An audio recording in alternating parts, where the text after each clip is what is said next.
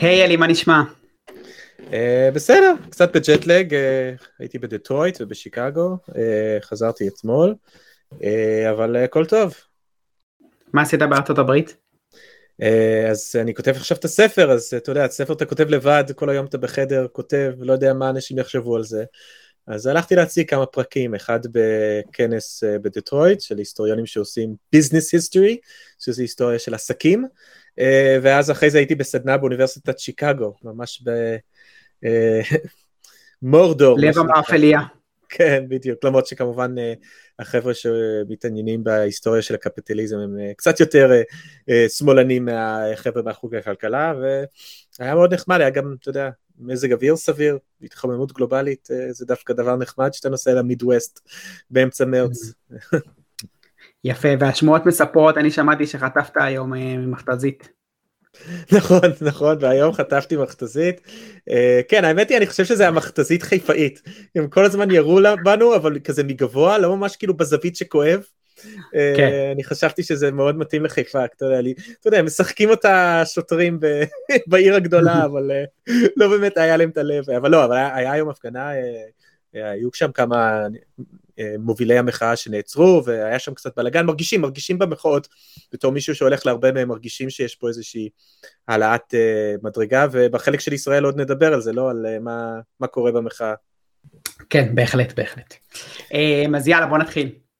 כן, אז uh, הפרק יהיה היום קצת יותר מקוצר, אבל רצינו להספיק לעשות משהו כי הרבה זמן לא הקלטנו. Um, אז uh, הייתי בארצות הברית, אז יכולתי לחוות את זה גם ככה מהציבור שם, אבל אני אדבר קצת uh, רק uh, בקצרה על מה, מה בעצם uh, ממשיך עם המשבר של הבנקים בארצות הברית, איך זה נראה, ו, וזהו, לתת איזשהו עדכון, כי באמת אין ספק שזה הסיפור ש... אה, הכלכלי וגם הפוליטי אפשר להגיד, אה, הדומיננטי ביותר בארצות הברית היום, חוץ מכמובן אה, שמחכים שיעצרו את דונלד טראמפ, כל הזמן ב-CNN חיכו חיכו אבל זה עוד לא הגיע, זה כנראה יקרה השבוע, יכול להיות שיש אפילו שני אירועים שבגלל זה יעצרו אותו, אבל אנחנו לא פה לא, לא לדבר על זה, אלא לדבר על... על הבנקים, אז בעצם מאז שדיברנו פעם שעברה, אני אגיד שני דברים עיקריים קרו, אני חושב שמצד אחד, אנחנו ראינו uh, שהבנק המרכזי בארצות הברית uh, הגיב בצורה מאוד מאוד מאוד uh, אגרסיבית יחסית. Uh, אפשר להתווכח אם זה חילוץ או לא, עוד שנייה אני אגיד למה אני, אני חושב שיש לזה היבטים של חילוץ, אבל בסופו של דבר כל מי שהיה לו כסף בבנק של סיליקון ואלי בנק, ואם אתם זוכרים, מפעם שעברה דיברנו שבעצם כל הסיפור הזה נבע מזה שאם יש לך עד 250 אלף דולר בחשבון, אז המדינה אוטומטית מכסה את זה ואז אין ריצות על הבנק כי אין לך סיבה לרוץ לבנק להוציא את הכסף כי אתה יודע שבעצם הכסף הזה מבוטח על ידי הממשלה האמריקאית. אבל המשבר הזה קרה כי בבנק הזה 93% מהחשבונות היו בעצם מעל 250 אלף ואני אפילו מכיר כמה אנשים אישית שלא הספיקו להוציא את הכסף. אבל אה, אין דאגה. כולם בעצם קיבלו את מלוא הכסף שלהם בחזרה ובאופן מיידי. אה, בדרך כלל במצבים כאלה היה אמור להיות תהליך שבו הבנק היה עובר איזשהו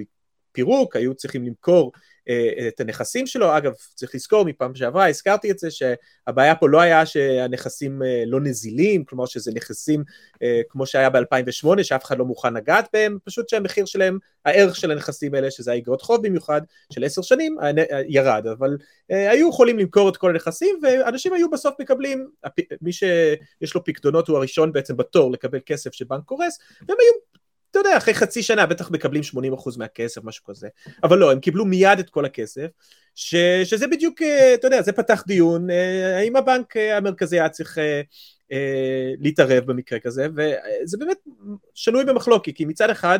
אני חושב שאם אתה מסתכל על זה ברמה של הפקדונות, אז אתה יודע, למה שאיזה חברת הייטק צעירה ששמה את כל הכסף שלה בחשבון בנק הזה, היא, היא תיענש על זה, למרות שצריך להגיד, אנשים אמורים, אתה יודע, אתה, אתה איש סטארט-אפ, אתה אמור אה, לנהל גם את הסיכון של הכסף שלך, והם היו צריכים לדעת ש... אחריות אישית, אחריות אישית. בדיוק, אמ, אבל נגיד שהסטארט-אפים הקטנים האלה, אתה יודע, נסלח להם, למרות שחלק ממש לא היו סטארט-אפים, אני הייתי בכנס בדטרויט וגיליתי שם, מישהו ממש דיבר על זה בסוף ההרצאה שלו, שרוקו, שזה חברה כזאת, היא כבר לא סטארט-אפ בכלל, חברה די גדולה, ש... אה, אמ,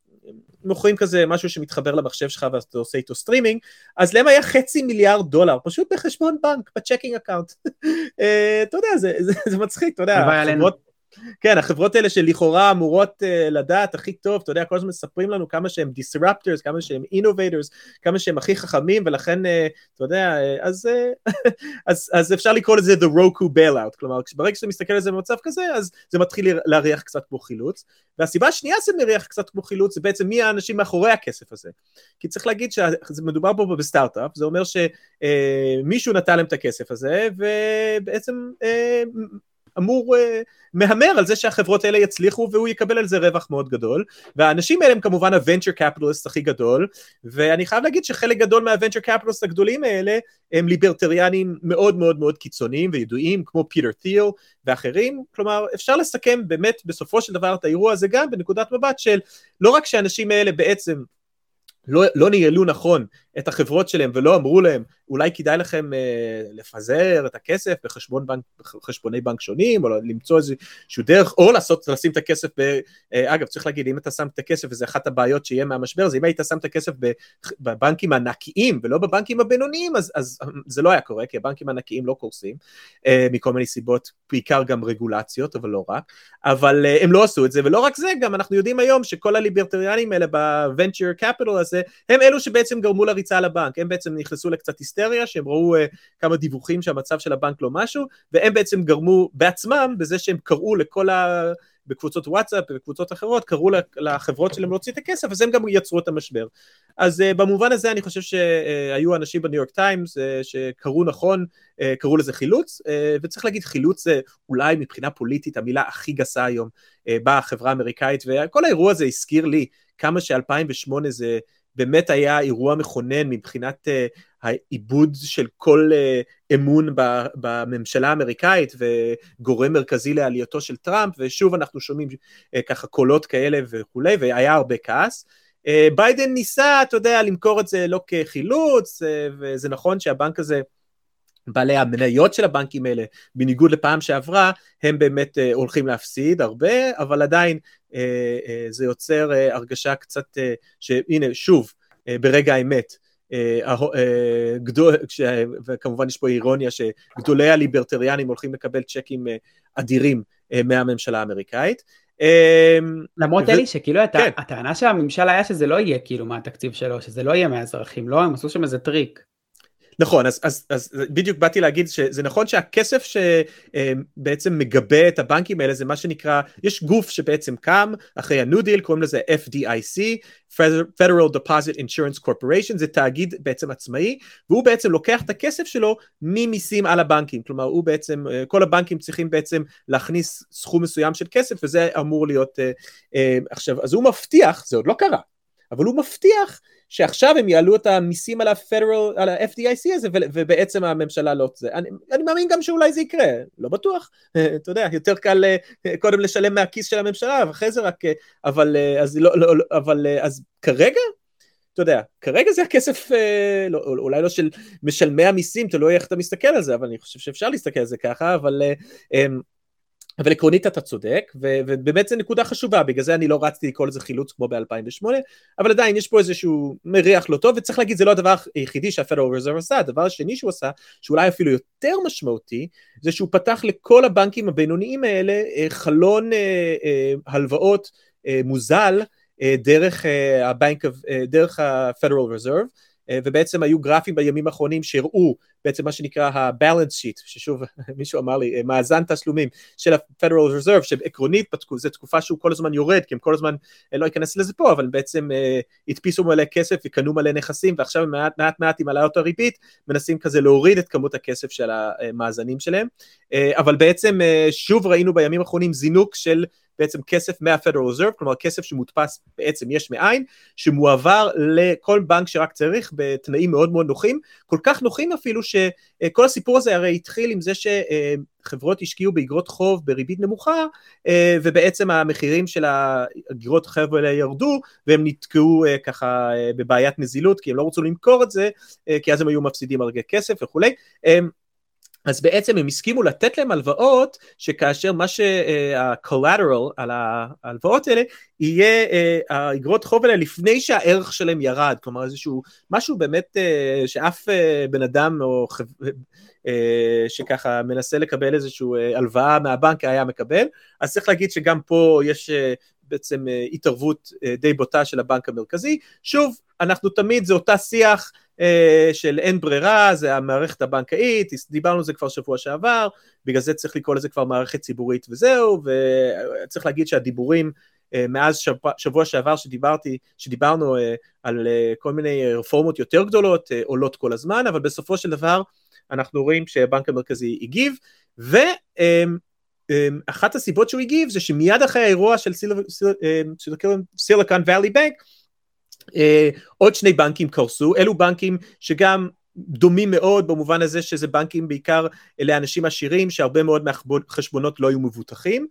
וזה גם בנקים בניגוד לבנק של סיליקון ואלי בנק שגם עשו בעיות, טעויות קשות בהשקעות שלהם בעיקר בזה שהם השקיעו בקריפטו. אז גם הבנקים האלה קיבלו כל מיני, השתלטו עליהם על חלקם סיגנצ'ר בנק שהוקם דווקא על ידי בנק הפועלים ראיתי שזה מעניין בפני עצמו. אבל uh, בסופו של דבר אחת הסיבות שהגיבו בצורה כל כך נחרצת זה בגלל שבימים אחרי המשבר של סיליקון ואלי בנק המניות של כל הבנקים הבינוניים התחילו לקרוס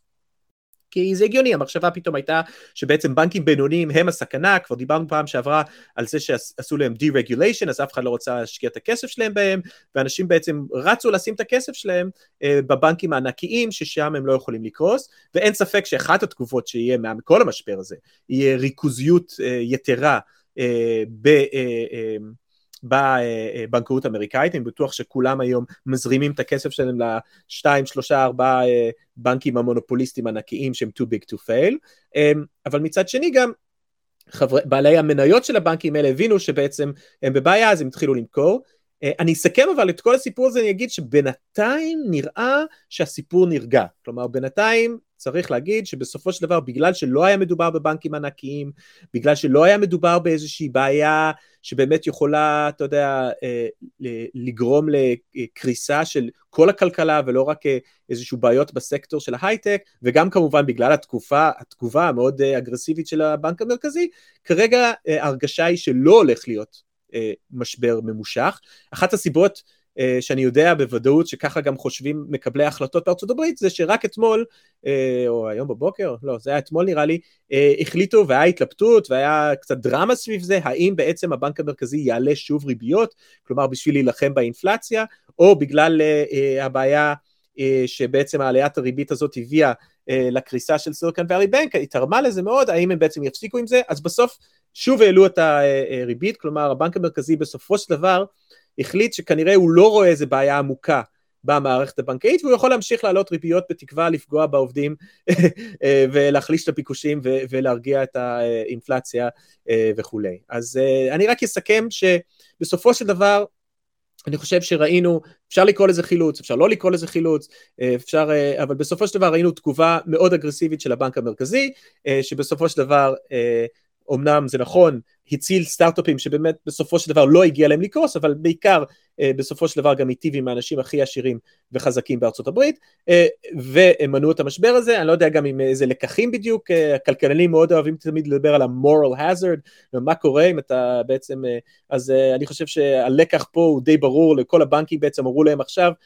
אתם לא באמת צריכים לבטח פקדונות, אתם לא צריכים להיות זהירים, הבנק, הבנק המרכזי יבוא ויגן עליכם, וזהו, זה הכל כמו שתמיד בארצות הברית. אז איכשהו האמרה של רייגן שהדבר הכי מפחיד זה שיבואו אליו מהממשלה ויגיד שבאנו לעזור, אה, שכחו את האמרה הזאת אה, כש, כשהיו צריכים חילוץ. וואי, הליברטנים היו היסטריים כל הסוף שבוע לפני סיליקון ואלי בנק, היום אנחנו יודעים, הם היו בטלפונים, התחננו, התחננו לממשלה אה, לכתוב להם צ'קים, כל האנשים שכל החיים שלהם הקדישו את החיים שלהם אידיאולוגיה של אחריות אישית ו- וכל הבולשיט הזה, אז לפחות uh, הם יוצאים צבועים, אבל uh, הם גם יוצאים מנצחים בסופו של דבר. תגיד רגע, אבל מה בעצם ההבדל בין ה... מה שהתגובה של הממשל והפד האמריקאי עכשיו למה שהיה ב-2008? זאת אומרת, היה הבדל במהירות, באגרסיביות, בזה שבעלי המניות לא קיבלו יותר, כאילו מה, מה שונה בעצם בתגובה? זה, סדרי, זה משהו אחר לגמרי. המשבר של 2008 בעצם היה משבר שבעצם אחרי שנתנו ללימר בראזרס אה, לקרוס, הבינו, הסתכלו על, ה, אה, על, על, על מה, מה בעצם הנכסים שהבנקים האלה מחזיקים, והבינו שהם פשוט לא שווים כלום. זה אותם mortgage back derivatives, אותם איגוח של משכנתאות סאב פריים מפוקפקות, ואף אחד פשוט לא היה מוכן לקנות את הדבר הזה, ו, ובעצם בא הבנק המרכזי, והדפיס מיליארדים של, קודם כל, כל הסדר גודל, מה להשוות, אנחנו מדברים פה על, אני חושב שהבנק אה, אה, של סיליקון ואלי בנק היה בנק הרבה יותר קטן, למרות שזה מפתיע, כי זה לא כזה יותר קטן, 200 מיליארד דולר זה גם הרבה כסף, אבל בסופו של דבר אה, הסדרי גודל פה הם שונים, אבל באמת מה שחשוב זה אז הצילו את הבנקים עצמם, זה לא היה כמו שתיארתי עכשיו שהצילו את המפקידים, הצילו את הבנק עצמו, כלומר אמרו להם לא נורא שעשיתם את כל הטעויות הנוראיות האלה בהשקעה, לא נורא גם ששיקרתם הרבה פעמים לציבור ומכרתם להם אה, את הזבל הזה בשלב שכבר ידעתם שזה זבל ואפילו אולי חלקם כמו גולדמן סאקס אנחנו יודעים אה, ייצאו לה, אה, עם יד אחת ייעצו ללקוחות שלהם לקנות את זה וביד שנייה ניסו לעשות לזה short כדי להרוויח מזה כי הם ידעו כבר שזה הולך להפסיד אבל פשוט חילצו את הבנקים בצורה אתה יודע הרבה הרבה הרבה הרבה יותר אה, קיצונית והצילו את הבנקים עצמו וזה במקום הפעם שסיליקון ואלי בנק זהו הוא לא קיים יותר. מי שמנהל היום את סיליקון ואלי בנק זה הממשלה. ולעומת זאת שם ראינו אתה יודע תוך שנה שנה וחצי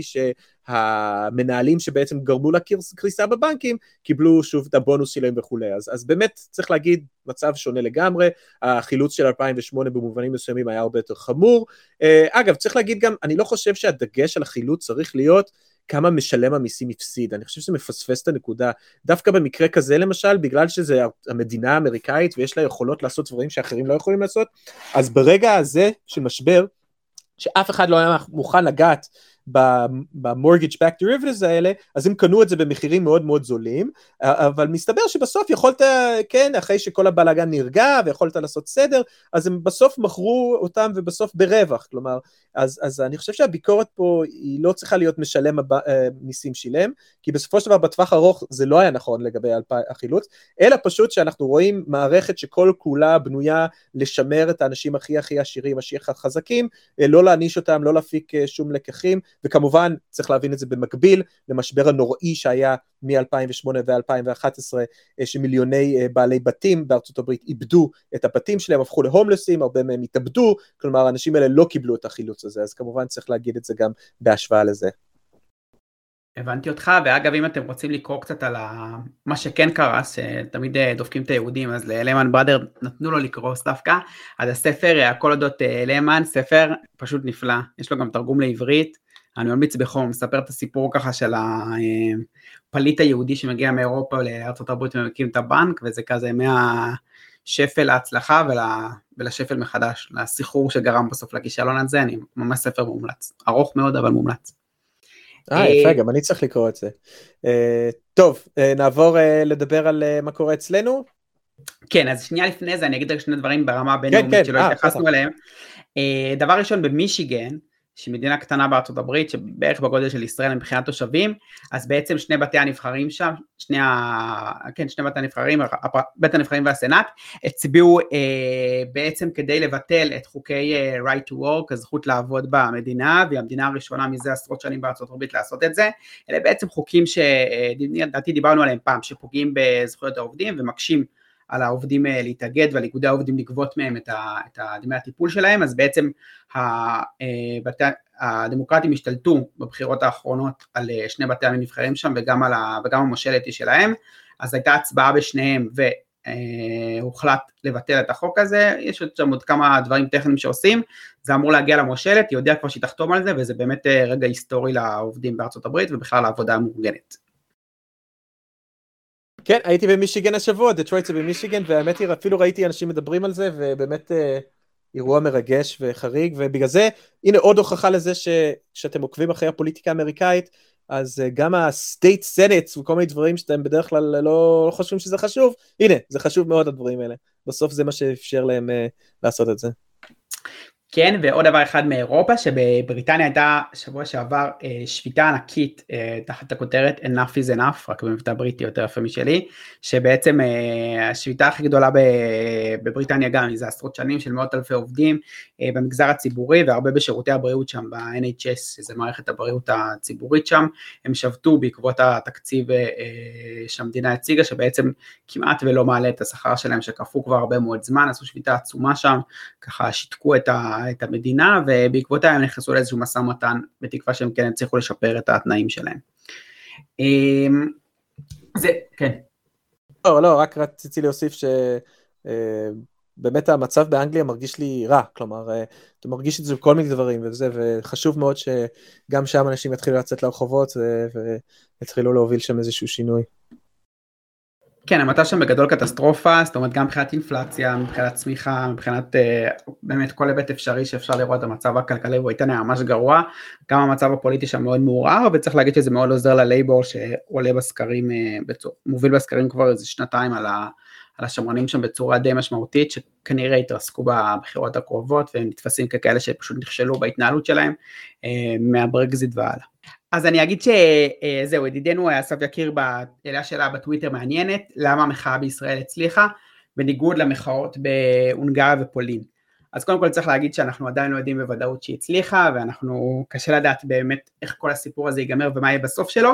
ובכלל אל יתהלך חוגרגי מפתח, אנחנו תוך כדי הסיפור, אבל כבר כן אפשר להגיד שהמחאה בישראל הייתה הרבה הרבה הרבה יותר משמעותית בפולין והונגריה, במקרה אה, דיברתי השבוע עם איזה חבר פרלמנט הונגרי, הוא אמר שזה פשוט לא, בכלל לא באותם סדרי גודל. הייתה להם אולי איזו הפגנה אחת שתיים אה, כאלה גדולות לאורך כל השנים של אה, אורבן, זה בכלל לא, לא מתקרב למה שקרה שם, וברור שלמחאה הזאת גם יש הישגים, כן, היא מערערת בצורה משמעותית הממשלה, הממשלה כל הזמן נהנית להתנצל ולשנות מה שהיא אומרת, היא כבר שינתה את המתווה שלה, כאילו ברור שיש כאן הצלחה משמעותית של המחאה, גם אם התוצאה הסופית היא לא, היא לא ברורה, ובאמת השאלה למה. אז התשובה שהרבה אה, ישראלים עונים זה פשוט אה, מין תשובה אה, טוטולוגית כזאת, המחאה מצליחה כי הרבה אנשים התגייסו אליה והם באמת הישראלים מגויסים למחאה ורוצים ככה, לא, לא מוכנים לשינוי הזה של השלטון, אבל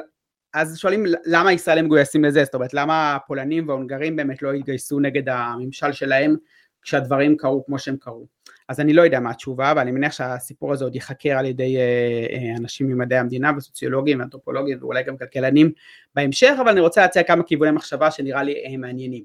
אז דבר ראשון צריך להגיד שאנחנו כבר, היתרון שלנו שאנחנו, שלפנינו היה את פולין בולגריה, אז אנחנו קצת למדנו מהניסיון ואנחנו יודעים מה קרה שם, יש כבר מסקנות מהתהליכים שקרו שם, שצריך להגיד שהם היו מאוד מאוד מבלבלים, אנחנו ממש בימים האלה מתרגמים בקרן אה, ספרון של אה, קים ליין שפלי שהיא אה, חוקרת בעצם של מה שקרה בפולין והונגריה והיא ככה מתארת איך הם עשו צעדים מאוד מבלבלים כדי לעשות את הכוונות שלהם, לדוגמה אורבן בהונגריה הוא, הוא בעצם, אה, השינוי שהוא עשה בבית המשפט לחוקה הוא מצד אחד מינה שופטים חדשים, מצד שני הוא אה, הוסיף בעצם לסמכויות שלו, הגדיל את זכות העמידה, זאת אומרת עשה דברים שהם נראים כאילו הם בעד זכויות האדם. הם בעצם נקטו בשיטה מבלבלת כדי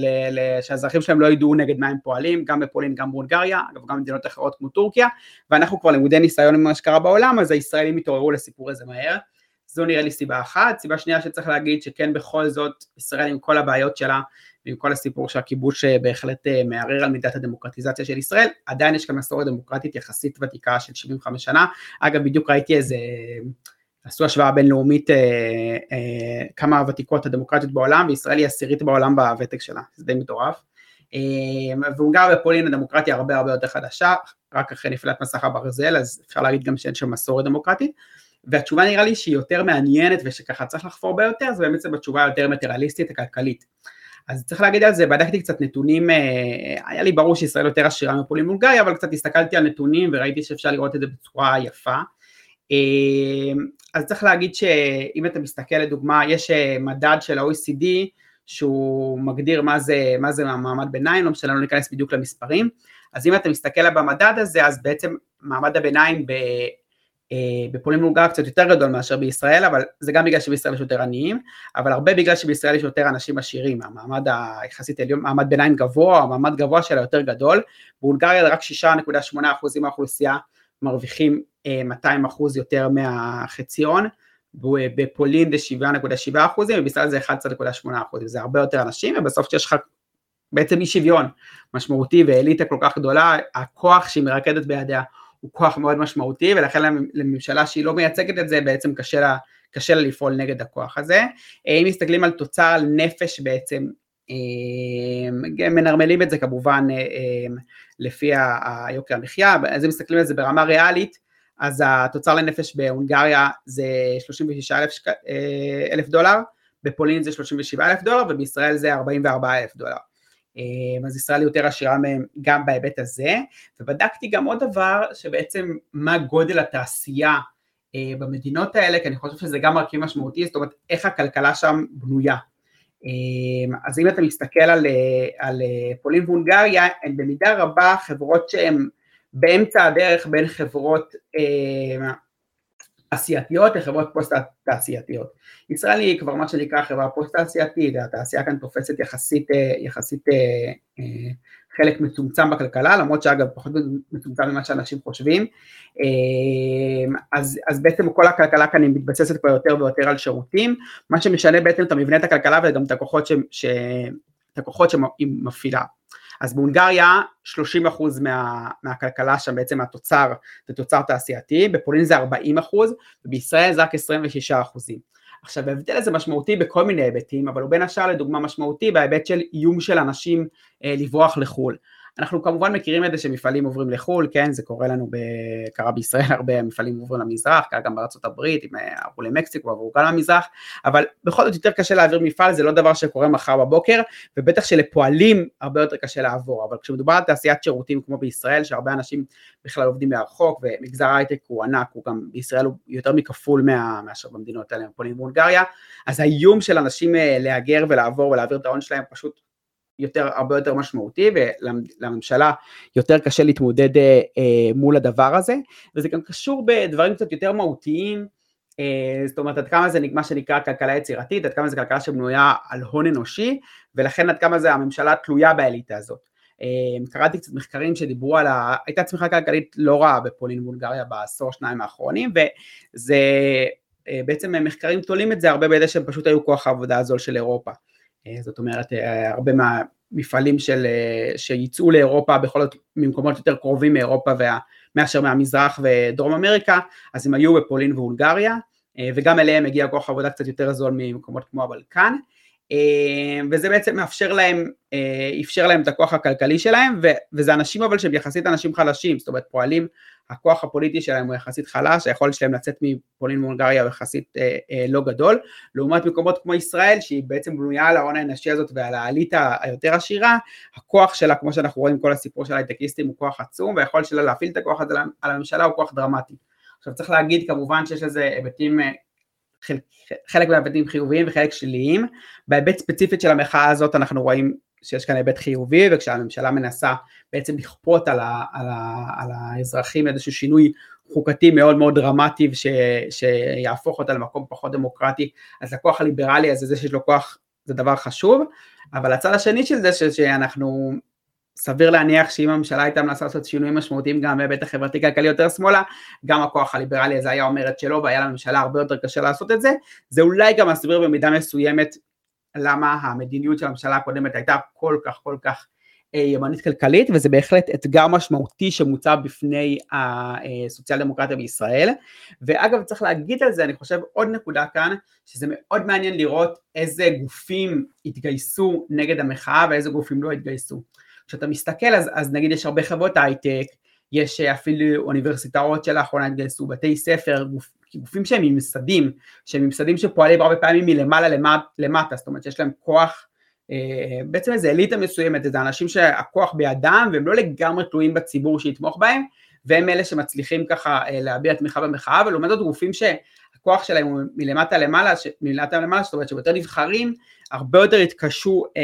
אה, להביע את התמיכה שלהם במחאה, אז זה מההסתדרות, שכן צריך להגיד שאומנם בהסתדרות החלוקת הכוח מורכבת והיא לא לגמרי גוף שבאמת אה, דמוקרטי אבל עדיין גוף שתלוי יותר במאוגדים שבו וההסתדרות מאוד מהססת להצטרף לזה, אבל גם גופים כמו אפילו מועצת התלמידים הארצית, שזה של בני נוער, וגופים כמו התאחדות הסטודנטים, מאוד מאוד מתקשים להצטרף למחאה, למרות שהם כאילו גופים קלאסיים למחאה, כן? איגודי עובדים וארגונים של צעירים ו- ו- ונוער זה ארגונים קלאסיים שיעשו את זה, ולעומת זאת דווקא הגופים הממוסדים הכבדים, הם אלה שהתגייסו ועושים את זה, זה נראה לי תופעה מאוד מעניינת שעוד צריך אה, לחקור ולבדוק אותה.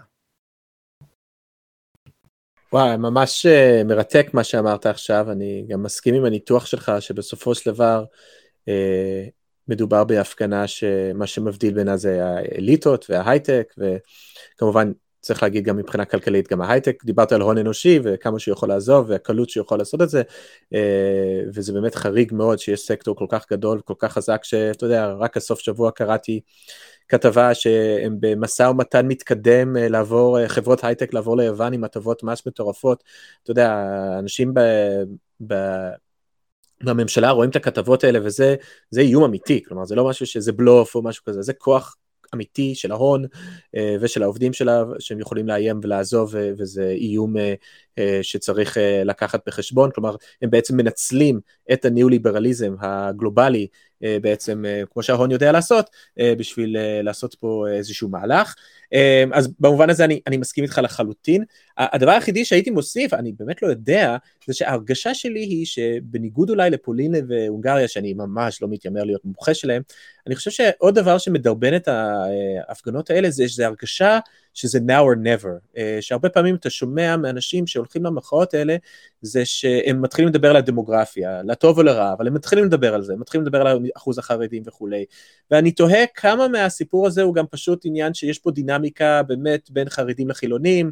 uh, אגב גם שומעים כל מיני תוכניות מזעזעות ועלובות, ומתישהו באיזה פרק אחר אני אפרק את זה, כי זה פשוט מגעיל על כל הקנטונים, וצריך לחלק את ישראל לקנטונים, שזה פשוט גועל נפש, אבל אני לא רוצה לדבר על זה עכשיו, כי אין לנו זמן. אבל אני תוהה, אביעד, מה אתה חושב על זה? כלומר, כמה בעצם הקיטוב החברתי, אולי ספציפית הקיטוב הדתי בישראל, למרות שכמובן יש פה גם מתח עדתי בין uh, שני הגושים האלה. כמה אתה חושב זה, כלומר, אני לא מכיר את החברות הפולניות והקרובות ההונגריות, אבל ההרגשה שלי אולי לפחות בכל מה שקשור לדת, אבל אולי גם לרקע אתני, מדובר בחברות uh, יותר הומוגניות? Um, אני לא בקיא לגמרי בהונגריה ופולין, אני כן יודע שגם שם חלק מהסיפור זה, זה בעצם איזושהי אליטה יותר עירונית, יותר משכילה, יותר ליברלית, מול, אתה יודע,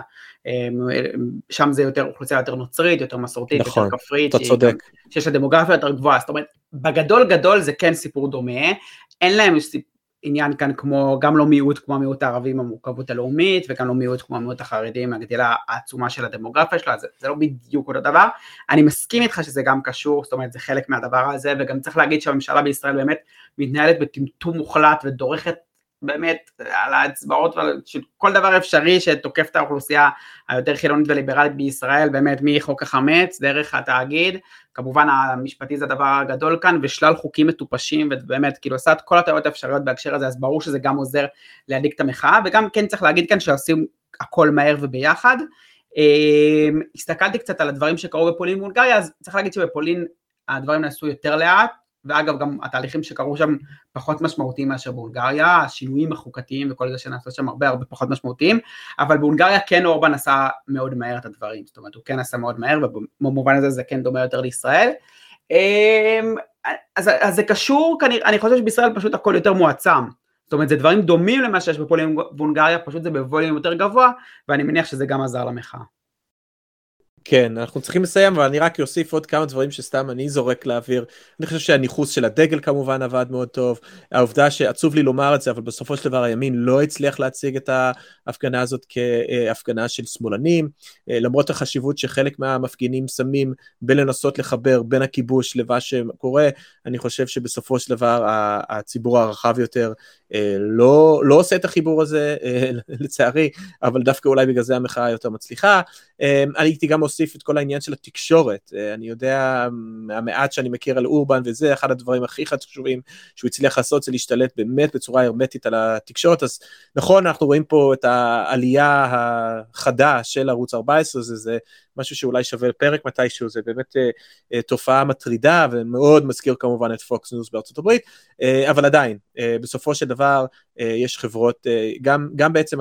החוסר היכולת שלהם לסגור את הכאן בסופו של דבר, וגם uh, ערוצים 12 ו-13 שהם uh, ערוצים של אותה אליטה שדיברתי עליה, בעצם שוב זה חוזר לטיעון שלך אולי, של האליטות, אבל בסופו של דבר uh, uh, uh, זה לא גופים דמוקרטיים, וכמו שאתה אמרת, דווקא הגופים הדמוקרטיים יותר מתקשים יותר עם המחאה הזאת, ודווקא הגופים uh, הפרטיים, uh, uh,